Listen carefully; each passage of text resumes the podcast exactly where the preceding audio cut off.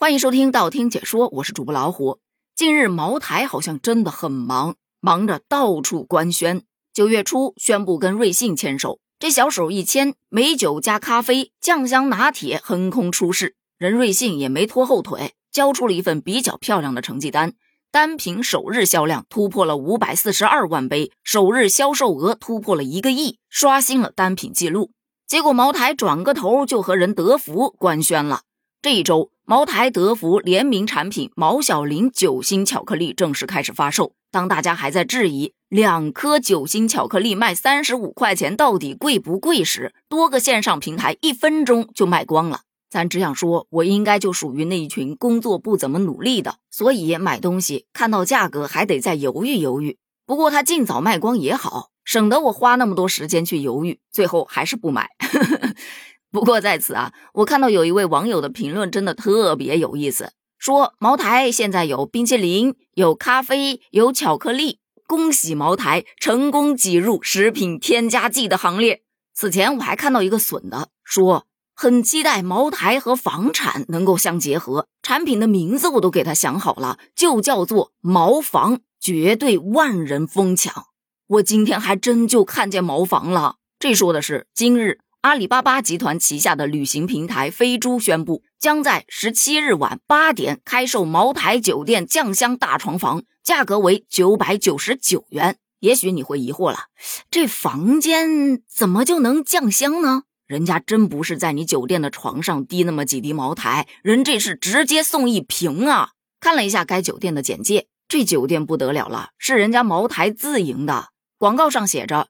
住茅台，喝茅台，都是真茅台。茅台喝醉了就睡在茅台酒店。这广告语植入效果是真好，我现在满脑子就只剩下茅台俩字儿了。除此之外，它这九百九十九包含的东西还真不少。房间咱就不说了，一整晚，然后第二天早上还有双人早餐，茅台酒店私厨定制三到五人的晚餐套餐，还加一瓶茅台红酒。另外，该三亚度假村里头的什么勇士漂流河可以无限次畅玩，儿童跑跑卡丁车体验一次。最关键的是，可以现场品鉴一瓶五十三度的飞天茅台，五百毫升的那种。因为我平时不喝酒，所以我还特地去查了一下，一瓶五十三度的飞天茅台好像还要好几千块钱。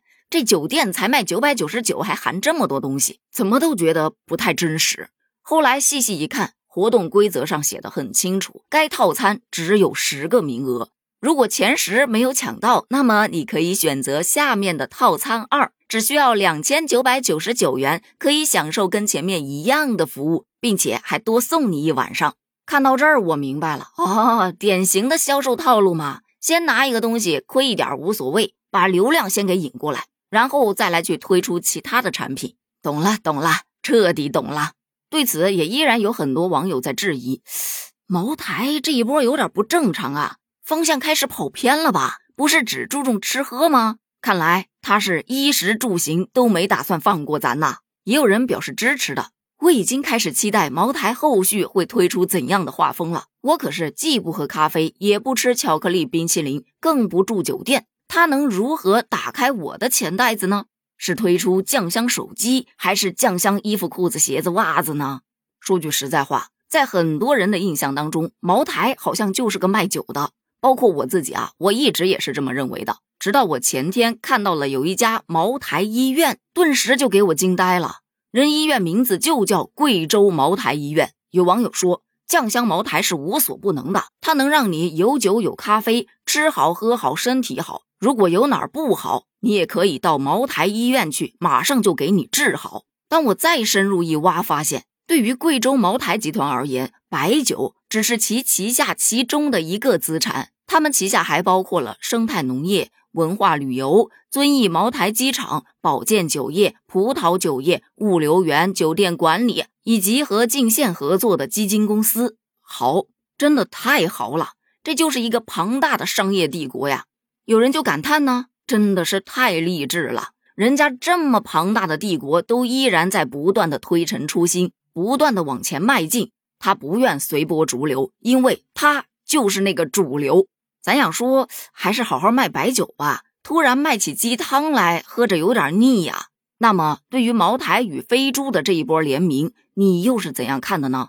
你觉得九百九十九元一间的酱香大床房到底贵不贵呢？欢迎在评论区发表你的观点哦，咱们评论区见，拜拜。